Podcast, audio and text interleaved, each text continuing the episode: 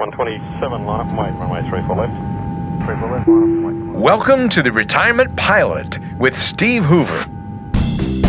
Please discard unnecessary fees and expenses before going through security. Check your emergency fund at the gate and securely stow your well conceived portfolio in the overhead bin. And when we reach cruising altitude, remember you are now free to move about retirement. Hey, everybody, welcome into another edition of the podcast. Thanks for hanging out with Steve and I here on the Retirement Pilot as we talk investing, finance, and retirement. And we got some red flags to talk about this week on the podcast, uh, spotting some red flags. So, depending on your answers, folks, these things might raise a red flag. So, I'll toss the question out. You guys play along and listen, and I'll let Steve tell us if it could be a red flag and why, or maybe not. Either way, we'll dive into that for this week's episode on the show. Steve, what's going on, buddy? How are you? I'm doing well. Mark, how are you? Doing pretty good, hanging out. You and I were just chatting briefly before we got started. We are into September. Uh, football season is back, and we were saying our wives were groaning already. That's right. That's right. And I think anybody who doesn't like football, that's that's this is the worst time of year for them. Sometimes, yeah, it's it's if you don't like pumpkin spice and football, you're in really bad shape this time of year, right? Big trouble. Big trouble. The pumpkin spice conversation, and I, and I, I don't know about you, Steve, but the pumpkin spice thing. Can we at least wait until we have some? You know, we're into the 70s for highs, you know, like we're still in the 80s and 90s. Let's not have the pumpkin spice conversation. Let's wait till it's a little cooler, can we? Yeah, let's maybe get into October. Exactly. I think that's fair. Hey, pumpkin, right? October. That's that right. should be the minimum. We shouldn't have these. I saw somebody post something or uh, a store saying that they had pumpkin spice stuff at the like the last week of August. I'm like, come on. That's way too early. I know. I think that's too early. Yeah. It's like the Christmas stuff when they start putting Christmas out, you know, in September. You know, it's like, give me a break. So anyway, it's coming out. I know, I know, it's rolling. But anyway, that's a that's a that's a conversation for another day. We'll debate pumpkin spice on another show or something. But for now, let's do these red flags, Steve. So, like I said, I'm going to toss out this question or this statement, and you tell us if you think it's a red flag, if the folks you know know this or don't know this information. So you'll see how it's going to go here in just a second. So I've got five of these, so it'll be pretty quick and easy. First one: Should somebody be able to name all the investments in their portfolio? If they can, is it a red flag? If they can't, is it a red flag? I would say it's a red flag. One of the questions I always ask is why do you own what you own? And if you can't say why you own it, that is a big red flag. And the reason is is that and some people will say to me, well, that's what my advisor told me I needed. Okay. Well, why? And usually that's not a problem until we have a market meltdown or we have a correction or we have something happen. Mm-hmm. Then it's like, wait a minute, I didn't know I owned that. So I oh, okay. always make sure and I always ask people, look, why do you own this? And if they say, well, it's because my advisor told me I needed it, why? Mm-hmm. You know, you, you know, kind of when we had our little kids, they, they're great at asking questions. You need to do this. Why? Because I said so. No, why? right. Why, why, why? So you always got to ask the question, why do I own what I own? Yeah. And if you do, and then you can say, I own it because X, great. You know, that's fine. But if you can't answer the the why, then you, you need to find out. You need okay. to get the answer. Why do I own this?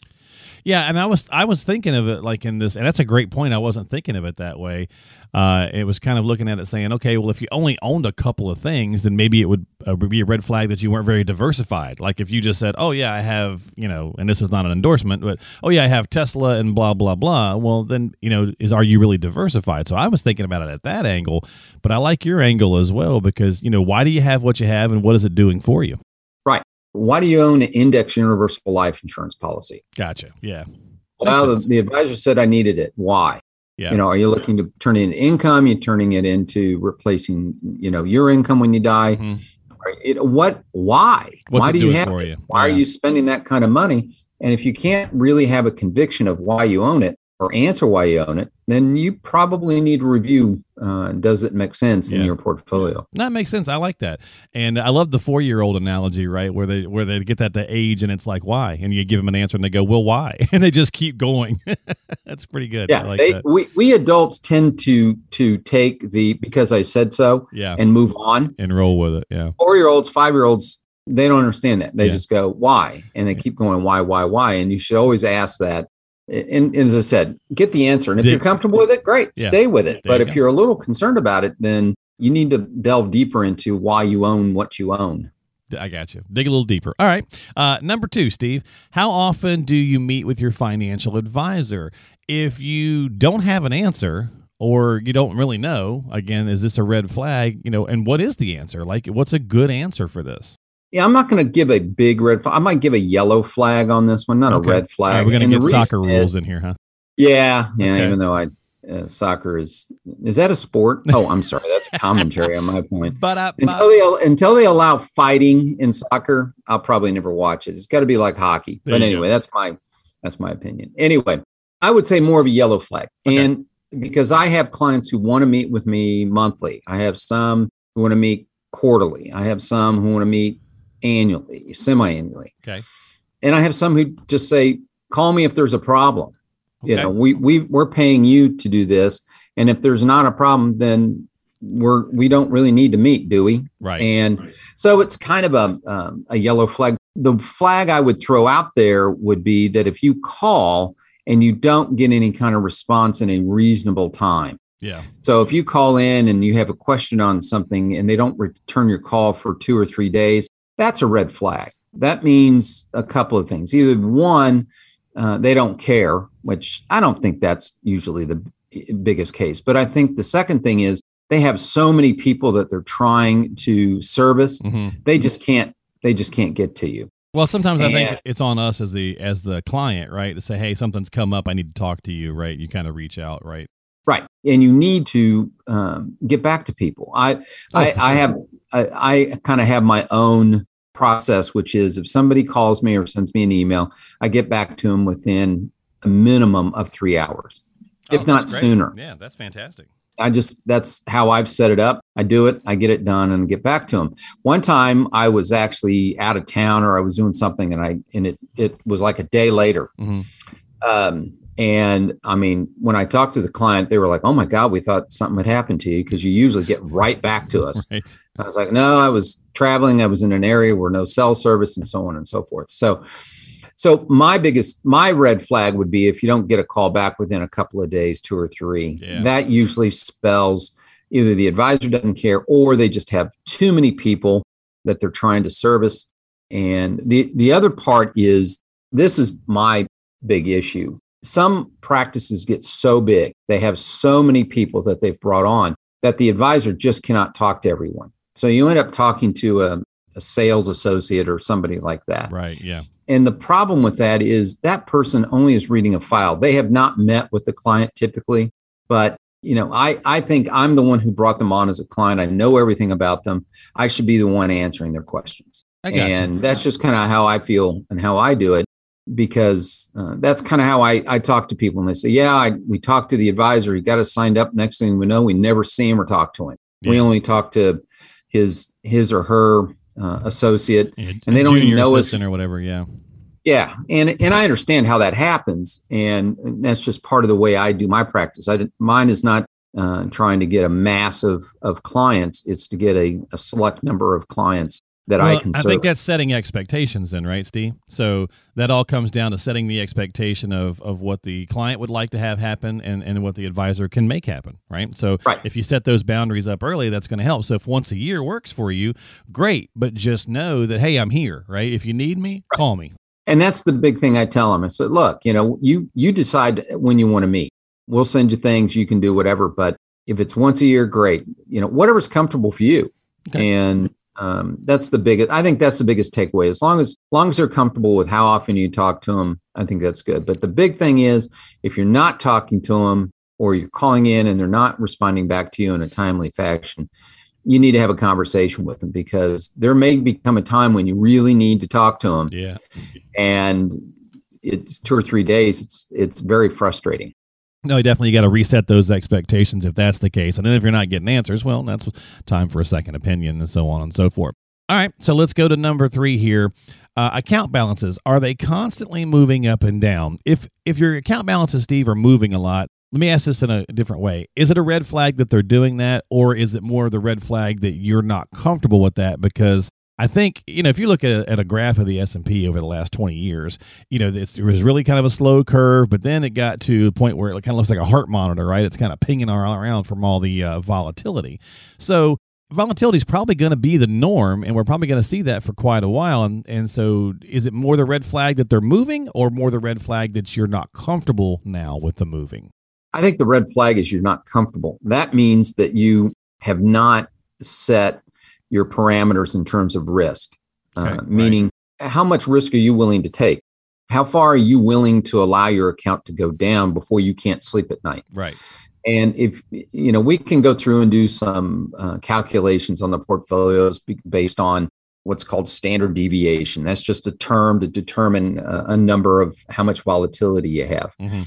And we usually give ranges. You know, you can go your your portfolio has a range of down 20 up 42. Are you okay with that? Mhm. Yes. Okay, fine. Well, then when you have this volatility and you're down 10 or 11, you're within your range at Right. that point. Yeah. As long as you know your range, the problem that the red flag I think I see with people is when it's going up and down, they don't know what their downside risk could be. Their portfolio is killing it right now. I mean, a blind monkey could make money in this market, just be frank. Okay.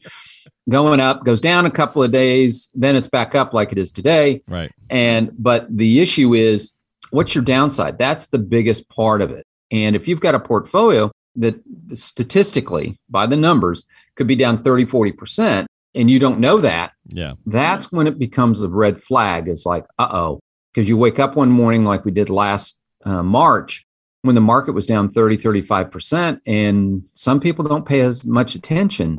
They look at their statement. It's like, oh my gosh. Well, it's kind of back to 35%. it. Kind of circles back to that first one, right? So you know, know what you have and why you have it. So right. Know what your downside is. Yeah. And you know, if you're not comfortable with the downside, then th- then you need to know what are ways to try to minimize that downside. Is it Yeah. reallocating out of certain things? You know, that's really what you need to to make certain that you have. And we can statistically say, okay, your downside is X. Are you comfortable with that? Mhm. That's fine. Yep. Because people are okay with up 30, 40%. Sure. What they're not okay with is down 30, 40% if they're not ready for it. Yeah, and the the fluctuations are going to be there. So yeah, you've got to kind of get your mind in the right spot for that. Those things are going Not to a straight, around. it's the market is not a straight line Yeah. up. and it's not a smooth curve. You know. No, there's nothing that's that's smooth like that. Yeah. And if there is, there's a problem. Yeah, Uh, as we be. found out a number of years ago. Yeah, very Um, true. A certain unnamed individual who just died um, had smooth lines, and that's just not how the market works. So, and and that's the other part. I mean, we're we've been going along real well, partially because of all the, the money the government's pumping into the system. At some point, it's going to turn on us. Yeah. We don't. I don't Yeah. know when.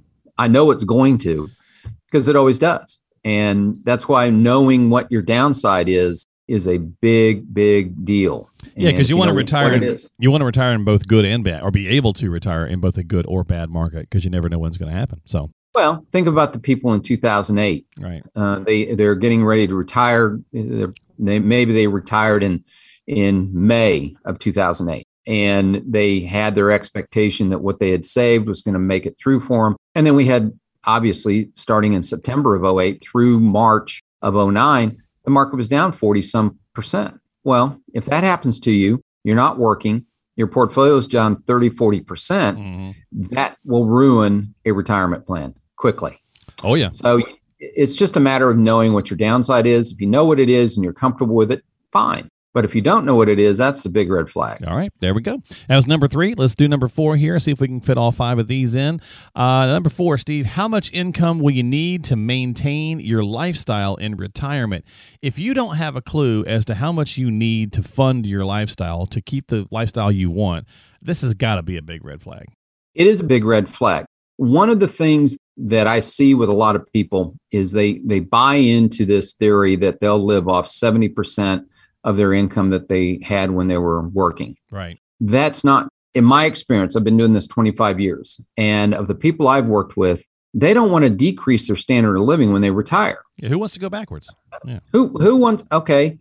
Who wants to live on seventy percent of what they did when they were working? When you now can do whatever you want, travel, Right. see grandkids, do whatever you want to do, and live off seventy percent. I've always thought this would- off. Yeah, I've always thought that you would spend more in retirement, at least the early years, because you want to do these things. Well, typically, what I see is probably the first seven to ten years because I went back and looked at this. About seven to 10 years, everybody spends about the same amount of money. Hmm, okay. I mean, it's it's about the same amount of money they're spending. Then as they get a little bit older, it starts to drop down and they're they're not spending quite as much. You know, once they hit their late 70s, early 80s, you know, health things start to come around. They've kind of done this, done that, and they just don't go as much. So you you start to see that. But boy, when they they're first retired, they've been told do it while you're healthy and while you can, and they do. Yeah. One of the things that that really will help get rid of this red flag is you know how much money you're spending. You got to know how much you're spending, and then all you got to do is figure out how much you're spending, and that's a real easy way. All you got to do is take your last 12 months of bank statements, add up all the debits. That mm-hmm. means how much money is going out of your account divide it by 12, and that tells you how much you spend per month. Then once you do that, you've got to then take how much of your income is going to be guaranteed when you retire, Social right. Security or a pension, and you simply subtract that from what you're spending. That'll give you a number. And sometimes you got to you got to come up with three thousand dollars more a month, and then from that point you can. There's a real simple calculation of figuring out do you have enough once you have that number.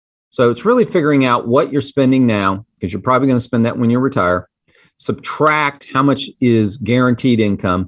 And then there's this quick calculation I can do to tell you, yeah, you got enough. You're fine.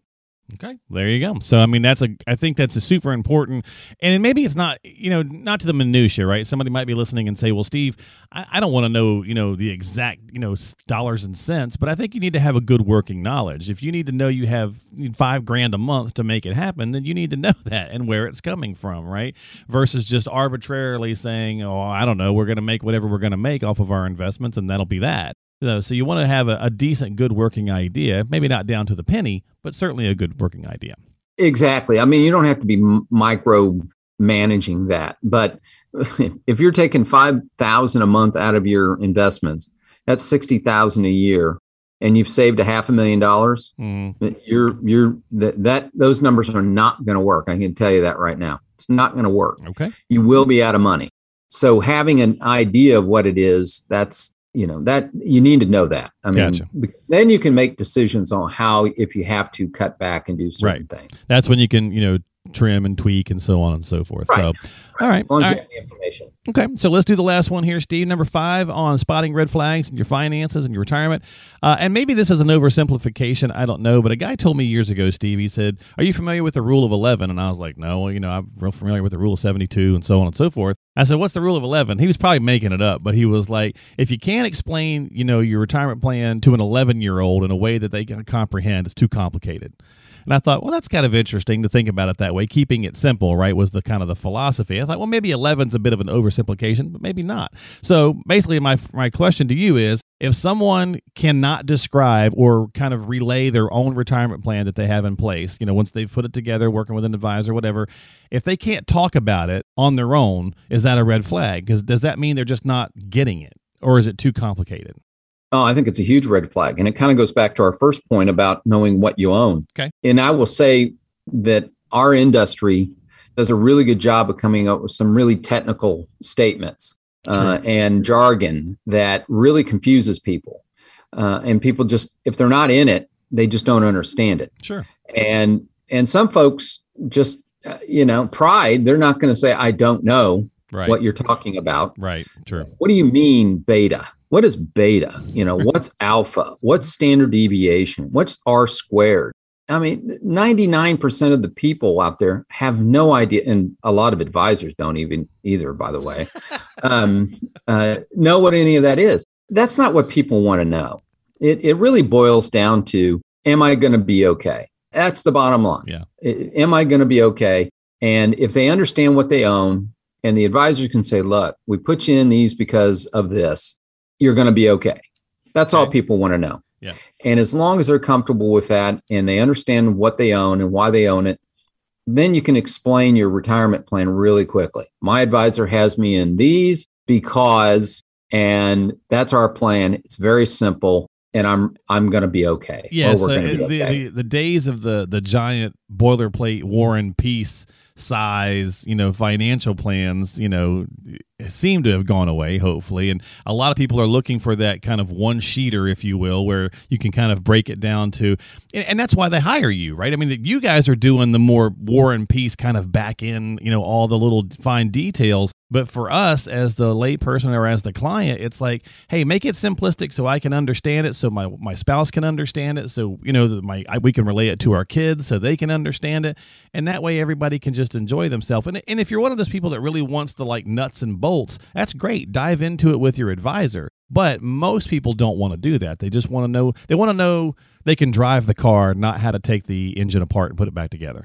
Exactly. And, and and we I do just a one page plan. I mean, it's very simple because I could do a one page plan. And if you really want to get technical on it, it's going to be very difficult because there's a lot of moving parts that change throughout the years. Sure. Yeah. So you kind of have to take a snapshot of what it is, where you are, and it gives you a pretty good idea of your, if you're on track.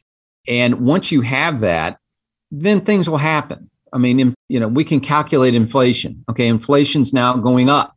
I mean, it's it's really going up. Oh yeah. So we have to calculate that in, but on average, it smooths itself out over time frame. And so the calculations, you can't get real analytical on them because they're going to change. But yeah. if you give a ballpark or a, you know, let's say a 20,000 foot view of it on the return, that's all really anybody wants. They just want to see, okay, we're, we're within that range. We're good. We can make adjustments. Yeah. Um, and that's what they want to do but yeah the you know i can do it i can give you the 30 pages of of information behind it but it's you know next week it'll be different and most people throw it in the drawer and they don't really read it anyway so no they're not if they wanted that they wouldn't hire us Right. they could that's a good themselves. point yeah that's a good okay? point so. they could do it themselves and because i mean that's the one issue with with the internet is or the computer programs that people can go in they can do everything that i do they can do themselves I mean, I hate you know like a lot of things in life, right? Everybody, yeah, break it, everybody. It, they can, yeah, but people don't want to. You know, everybody can clean their house. I mean, sure. I do, but there are a lot of people who pay somebody to clean their house. Exactly, and it's just because they just want to don't want to have to mess with that. It's what your what is the value of your time worth to you, especially in retirement. So if you're getting to retirement and you don't want to be dealing with, you know, if you're a DIYer and you've been doing this as you've been accumulating the money and you don't want to deal with all the moving parts that go into the distribution phase, aka retirement, then you know you turn to a retirement professional and they're helping you because what's your time worth? I'd rather be traveling or uh, seeing my grandkids or whatever that's going to look like you know versus hopping on the computer and seeing what the market's doing and changing this or making a flow to that or making sure that my rmd set or blah blah blah blah blah you know so. Yeah that's exactly right and it kind of goes back to the why. If you understand what you own why you own it what is it going to do for you you can put it on there and then you you let somebody else worry about it and then you can go do off what you want to do exactly. and not have to worry about any of that. And there's nothing worse than having to sit there and, and watch your portfolio because you're emotionally tied to it. and oh my gosh, you know, such and such said something, or is this going to happen? Is the coronavirus going to kill everybody? Is it going to, you know, is this going to happen? Is that what's that going to do to my portfolio? Yeah. Well, I better watch CNBC because they're going to tell me what I need to do today and it's like that is the worst thing that you can do. Watching numbers all day is bad for you, man. It's definitely bad for you. Well, there was a great there was a line in I hate to bring it up, the movie Wall Street. And it's not the greed is good line. The the quote was, Don't get emotional about stocks. I remember that. He says, Don't get emotional. Because once you bring emotion into it, you make bad decisions. Yeah. Think back, anybody on this podcast can think back when they made a decision based on emotion 99.9% of the time what happened after you made that decision is bad. It turns out bad. There you go. It always turns out bad. So don't let emotion run you and that's why you know when i talk to people i say look I, it's not my money. So i didn't save it. I didn't i didn't earn it but i have a different perspective i don't have emotional tied to it so i i can tell you what i you know recommend advise yep. what you need to do with it I don't have an emotional uh, end to it. And like if somebody worked for General Electric, I mean, I've had clients come in and they work for General Electric for 35 years. They own a significant of their portfolios in GE stock, and GE stock has just been a dog for the last number of years. It, it's really a shame. It was the dividend darling um, uh, for years, and it's just hit hard times. But and people need to diversify out of it, and they just can't do it because they work there, it's there, and they're emotionally tied to it. And again, as long as they understand why, that's fine. Back to the first one. I like that. Yeah. Right. You know, why do I own it? Because I work there. I love the company. I'm going to ride it to the very end. Okay. Uh, all right. It's your money. You can do whatever you want with it. At but that's kind of what it's, uh, uh, you know, the the the emotional part of it. Yeah. Now, at the end of the day, these you know these are some red flags that can pop up, and so I think that's where the value comes into working with somebody that um, that emotional detachment actually can be beneficial because it allows you to get some that sounding board. It gets allows you to get some objective conversations about things that maybe you are too obviously emotionally attached to. So that's our podcast, folks. There's some red flags there to think about. How'd you do? Uh, if they popped up a red flag, then have a conversation with your advisor. If you don't have an advisor you're working with, make sure you reach out to Steve or talk with someone before you take any action and make any changes. You should always do that when you listen to any show or talk to think about anything, as Steve just pointed out, emotionally based. So get some advice, get some help if you need to. Reach out to Steve, wealthpartnerskc.com. That's wealthpartnerskc.com. That's the website. And of course, you can subscribe to the podcast. Uh, all there, we have all the information Apple, Google, Spotify, so on and so forth. You can find all that there. Just type in the retirement pilot in the search box of any of those apps, or again, just stop by the website. Easiest way to do it at wealthpartnerskc.com. All right, Steve, thanks for your time as always. I appreciate you. I'm going to let you get out of here as you are going to go donate some blood this week. So have a great, safe, and sane week, and we'll see you next time here on the podcast, folks. Thanks, Mark. Go Chiefs.